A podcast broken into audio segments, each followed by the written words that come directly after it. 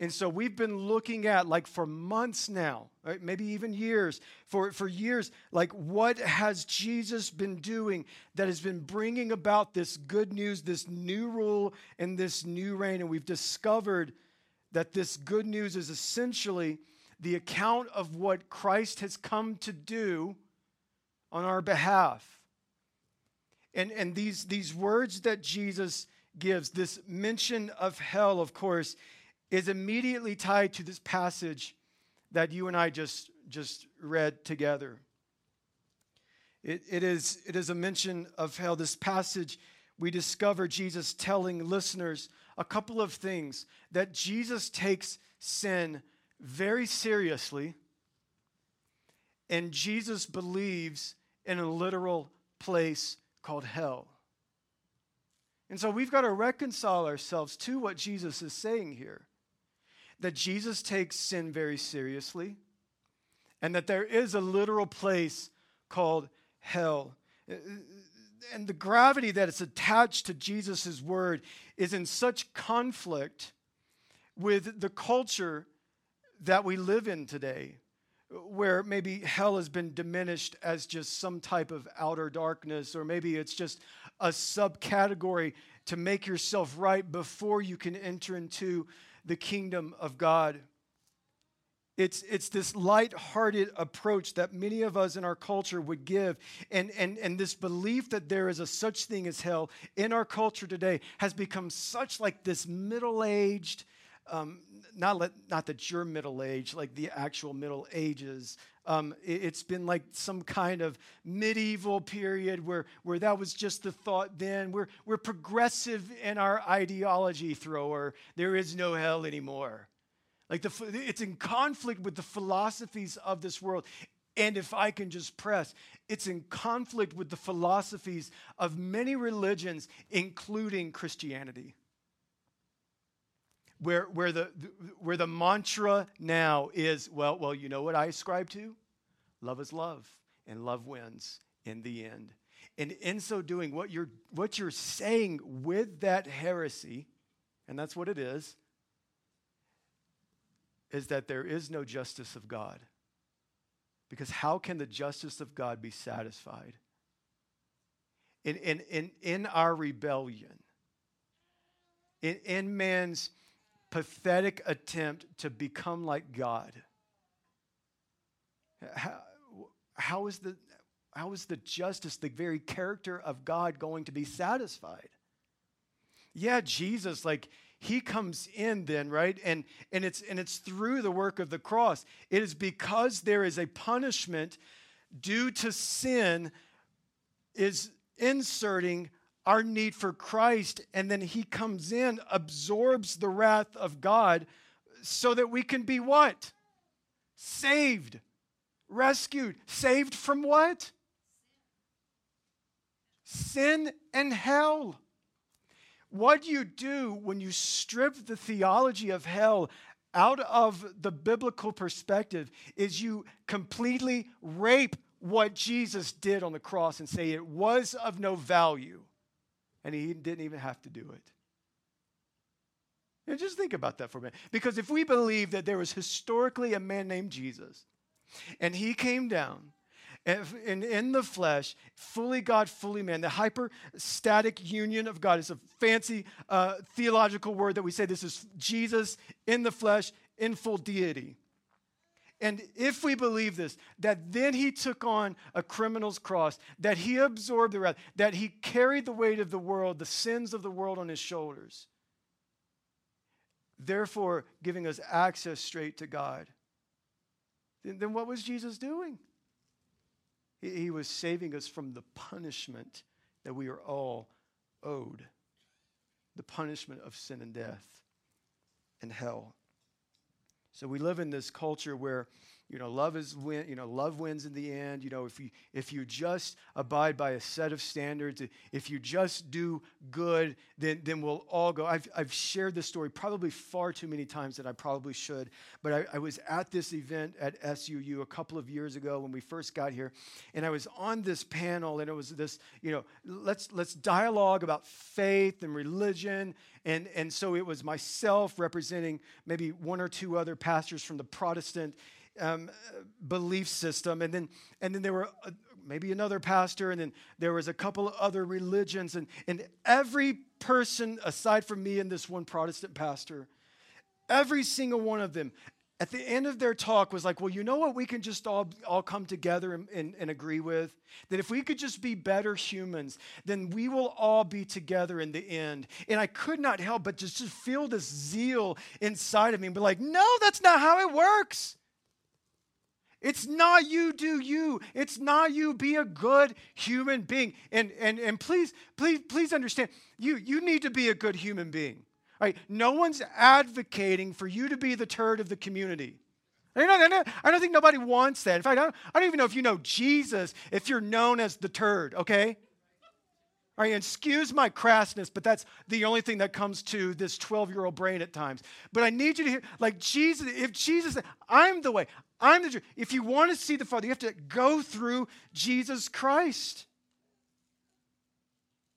And if you can't go through Jesus Christ, then, then there is an eternal separation, and it's, it's called hell. Let me just give a few thoughts. My, my goal in this is not to give you like every single thought pattern of hell and give you every what belief system believes about hell. I, am going to just try to stick with the text and, and try to give you just maybe a, a very, very broad overview of hell.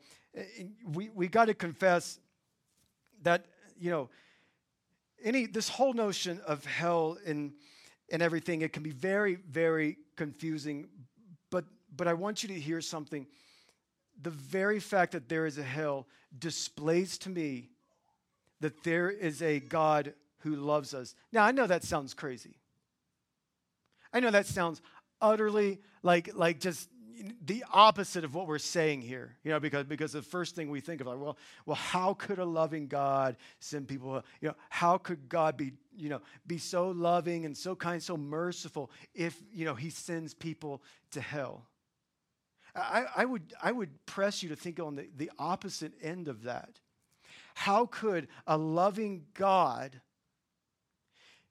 find it within himself to step out of eternity and become like us and take on the penalty of sin that you and I deserve? Like it should not have been Jesus on the cross. It sh- and I, I know this is not famous preaching. In fact, in fact, this may sound fundamentalist, but I don't care. Like, it should have been you on the cross. Your sin, your shame should have put you on that cross, but it didn't. Hell reveals to us that there is a loving God who would love us enough to step out of eternity and make a way out so we would not have to endure the punishment that we deserve. Like, what a freedom that is for us. Just to breathe that in here for just a moment. That, that, that if you stand, like, just, let's just say you're a thief, okay? Like, every single one of y'all, y'all have stolen stuff your whole life, and you finally get caught. Like, what do you deserve? What, what do you think is going to happen to you? What should happen to you? Don't think, uh, I'll get, I'll get, I'll get by. I'll, I'll, I'll be, you know, acquitted. What, what a silly American thing to believe that, that when you commit a crime, you should, be a, you should be acquitted. What does the judicial system of our land say? You're going to jail. And guess what? You should go to jail. No one should have the ability to bail your thieving self out. You committed a crime.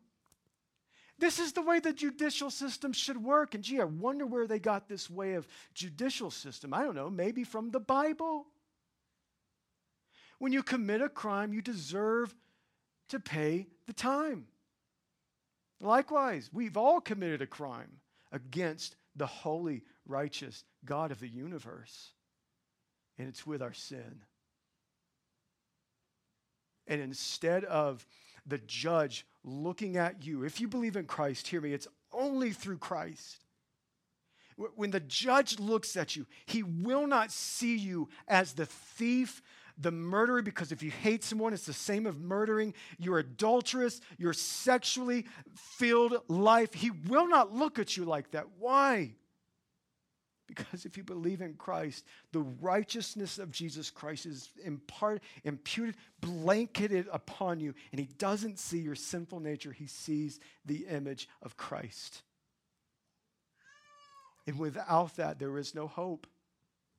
There, there is no hope.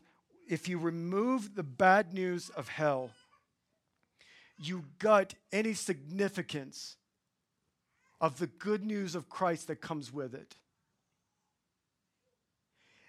If you remove the bad news of hell, you completely gut any significance of what Christ did on the cross. One other thought that I have on hell and again, it is, it is not my, my purpose this morning to address every issues that we have with hell per se, or I, just want you to get to thinking in the right way, and maybe we can have that conversation. If you are struggling with the idea of hell, you could please contact us. We'll, we'll, we'll, we'll tell you in person that you're going to hell if you don't need, if you don't have Christ. Um, but the, the other, this, and this goes along with my other problem that I have with this, is, is how we as evangelical Christians have, have used our tone when we talk about hell. you know, I grew up in a, it, um, I grew up in church, and I grew up in a very charismatic um, church. And and, the, and and this isn't like a slap on all charismatic churches. I'm not saying all of them do this, but this one in particular, it was the idea of you know you, you've got to be scared. We're, we're going to scare you. In fact, we'll scare the hell out of you just so you can get to Jesus. And, and so, in, in, in, down in the South, they, they do these things called judgment journey. And, and so they would scare the believing, like just the Jesus out of everyone. And then they were like, now who wants to believe in Jesus? Everybody's got their hands up. I mean, and, and, it's, and it's like these people who are shouting hell, fire, brim, it's like they're proud of it. Listen to me. If you ever hear a person talk about hell and their eyes are dry and they're dispassionately talking about it, you're listening to the wrong person. Hell is a place that is real. And if you do not know Christ, that is your eternity. And so my fear is that that that you know, maybe the, the church has caused a blemish on ourselves by just, by, by just addressing hell and how we've had our tone in regard to it. Like, like, do you not understand that when Jesus saw the unbelief of Jerusalem and, he, and he's s- sitting on a higher part and he, and he begins to weep over them? Why is Jesus weeping over Jerusalem?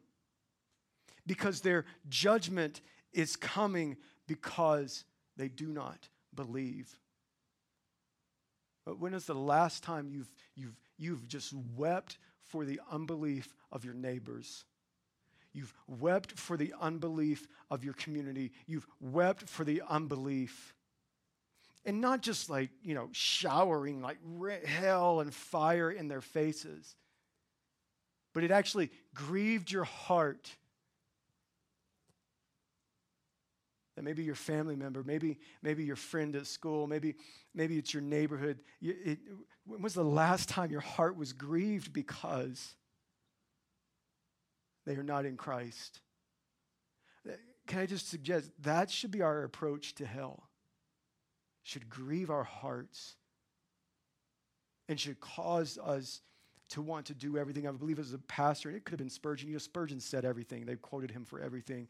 You, you know, it was like, if, if someone wants to go to hell, then let the cross of Christ be there as a barrier for them, and let everyone in the church be there yanking at their ankles. So that they'd be tripping up over everyone. That should be our approach. Let me get back to the text and we'll get back to this idea in just a moment. Thinking through the lens of hell, Jesus addresses and, and, he, and he talks about the seriousness of sin. Now, sin is anything that has violated the will and the way and the law of God, anything that is contrary to what He has said in this word. So, so let's, that's our framework for sin. And, and, and for the people who, be, who, who continue in their sin. So, this is our framework. Back to 42. If anyone causes one of these little ones who believe in me to sin, it would be better for him to, to be thrown into the sea with a large millstone tied around his neck. So, this is not a good day. Can we agree with that? This is not a good day for a person who is causing someone to sin. That's the context. This is a warning for people who are causing other believers to sin. If you think back in verse 41, what was the last thing Jesus said? You got to give these folks um, a glass of water. Whoever gives the glass of water, God will remember them and bless them. So it's this idea that there is not a kind act that you can do as a believer in Christ that, that, that, does not go by the way of God, and that God will look at you and remember every single kind act that you have done. Likewise, I want you to see this because this parallels with each other. Everything that you do that causes someone to sin, likewise, God will not ignore it. Just as God does not ignore all of the kind things you do, God will not ignore the person who causes one of these little. Now remember who is one of these little ones. He says right here, it is a believer in Christ.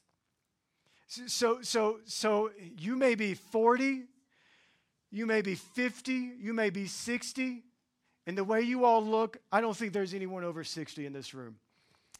Yeah, that's good. Um, I'm just trying to get some change in my pocket with our older folks. Uh, it, I, don't, I don't know. Like, I don't know how old you are. Here's how Jesus just described you. You ready for this?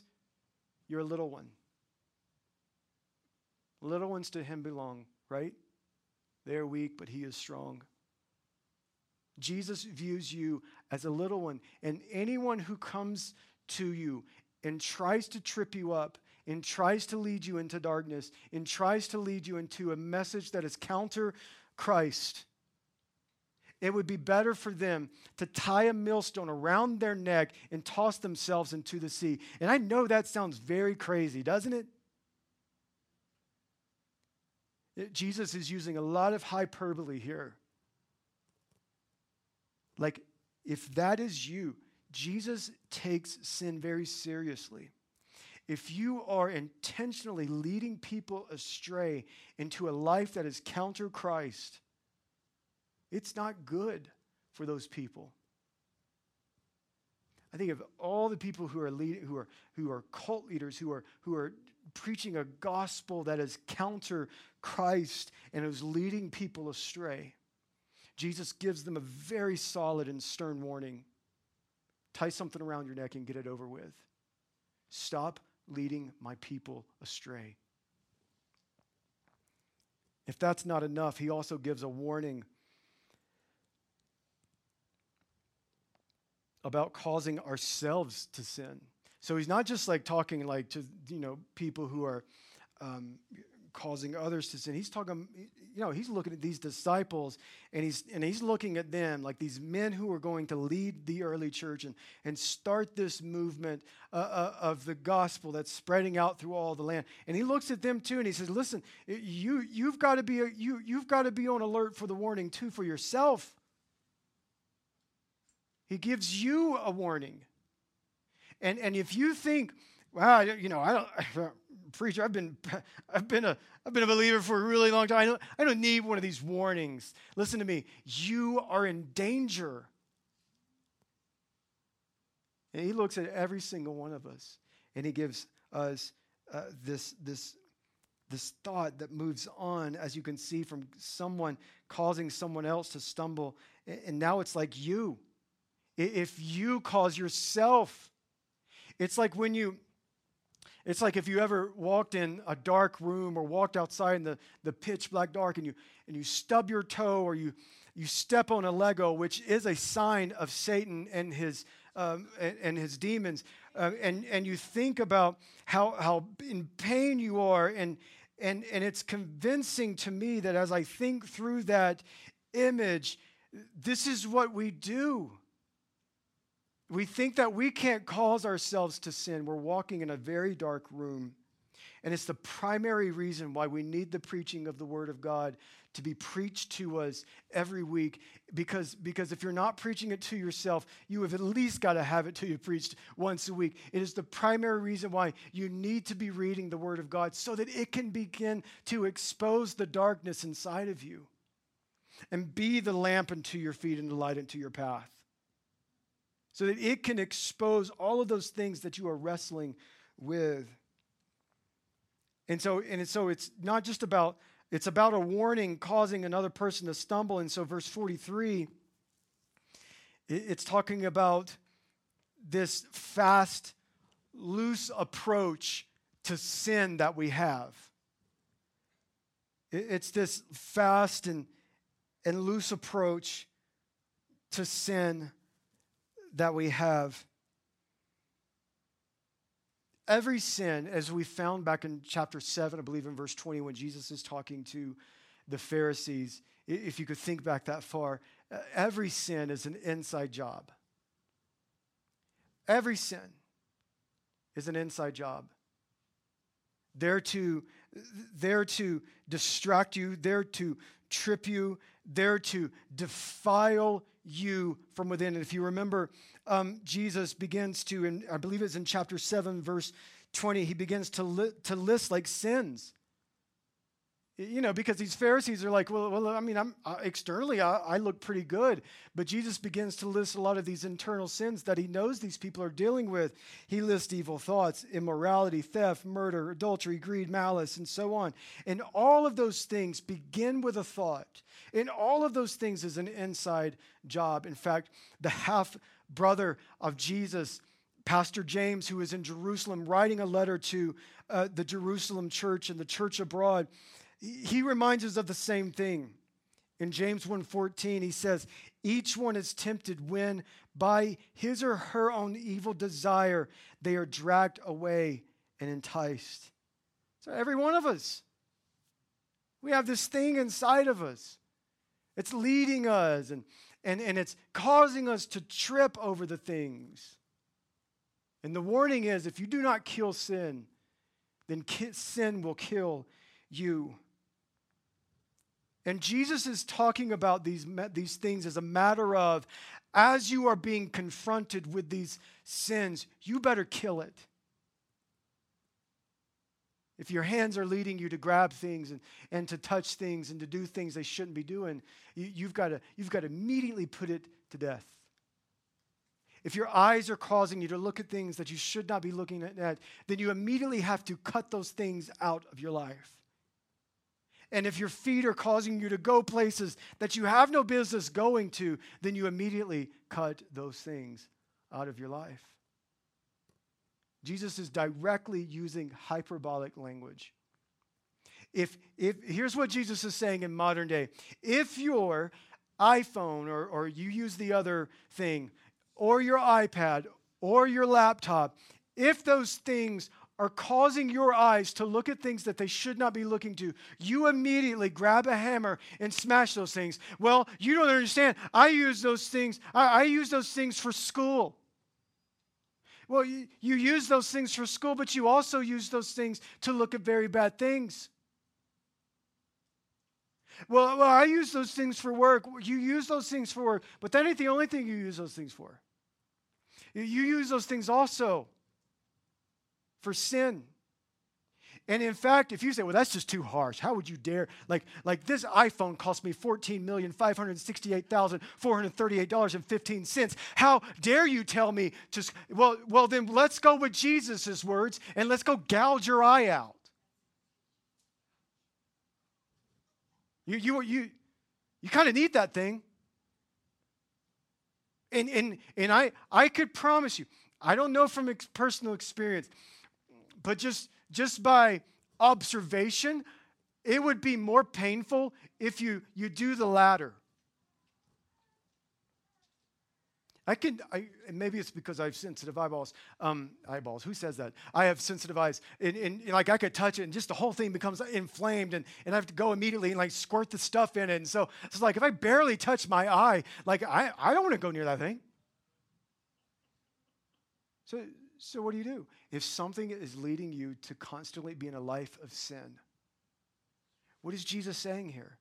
Immediately get that thing out of your life. Because here's the reality when you become a regenerate believer in Christ, when you have been saved by the blood of Jesus Christ, the sin in your life has been dethroned,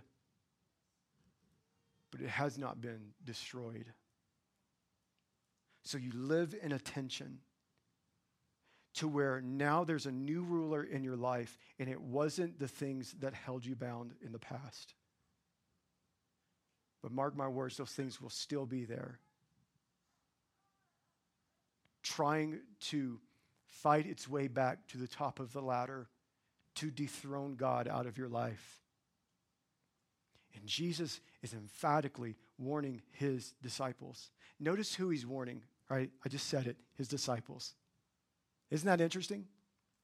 Notice that when Jesus, uh, and, and I'll say this, when Jesus talks about hell, because Jesus talks about hell a lot, many times that he's talking about hell, he's talking and he is warning the disciples. The ones that maybe some of you would say, Well, I'm a disciple of Christ. I don't need this warning. No, you would be the very person that Jesus would come down and sit down and say, Hey, let's talk about this for a second. You've got things in your life that you better kill now, or they will kill you. What is it in your life? What sin in your life that you are aware of, maybe nobody else is aware of, that you feel the Spirit of God in your life right now and you say, you know what, there's a thing in my life, I have got to kill it. What is that? Because right now you've got to hear the Word of God in the urgency that Jesus is saying to us in this text kill the sin now. And the, one of the most demonic lies that Satan will tell you. You know what it is?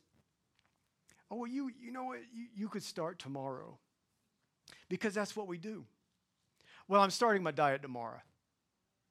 You right? Right? How many of you ever said that? Come on, be honest. I, I know the rest of you are liars. I'm st- or maybe you just don't care. Okay, you're like diet. What is that? Who does that anymore? We're in America. Like, just think about this. Like, like you say, I'll just start tomorrow. So you gorge out everything you can in the moment. And then when you wake up, you feel nasty. And you're just like, I've, you know, I'm going to spend 13 hours on the toilet. And then what do you do that night again? You do the same thing. Well, because I was sick all day, I had nothing to eat. So this tub of ice cream looks really good. And you, and you, you, know what I'm going to do? Well, I'll start tomorrow. And so the enemy would want you to say, when you leave out of this room today, and the Spirit of God is exposing those things in your life, the thing that we would want to say to ourselves, the thing that we would want to buy into this lie is, well, I'll just start tomorrow. And tomorrow comes and you didn't start. And then the next tomorrow comes and you didn't start. And before you know it, you have been, like James said, been enticed and led away into the darkness. That's the warning that Jesus is giving you. He's not saying, Won't you start tomorrow? I'll give you a free one today. Go and do all the drugs, have all the sex, do everything that you want to do, and you can start tomorrow. The warning is right now. Start now. Turn your life to Christ now submit those things under the rule of Jesus now.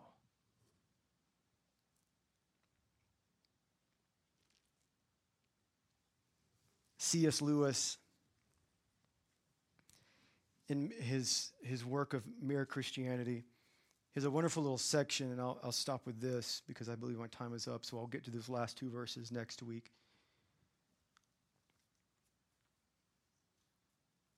He gives us this idea of how God is constructing and, and doing a work inside of us. And he says this Imagine yourself living in a house. God comes in to rebuild that house. At first, perhaps, you can understand what he's doing making basic repairs. But then he starts knocking the house about in a way that hurts abominably. And it doesn't make any sense.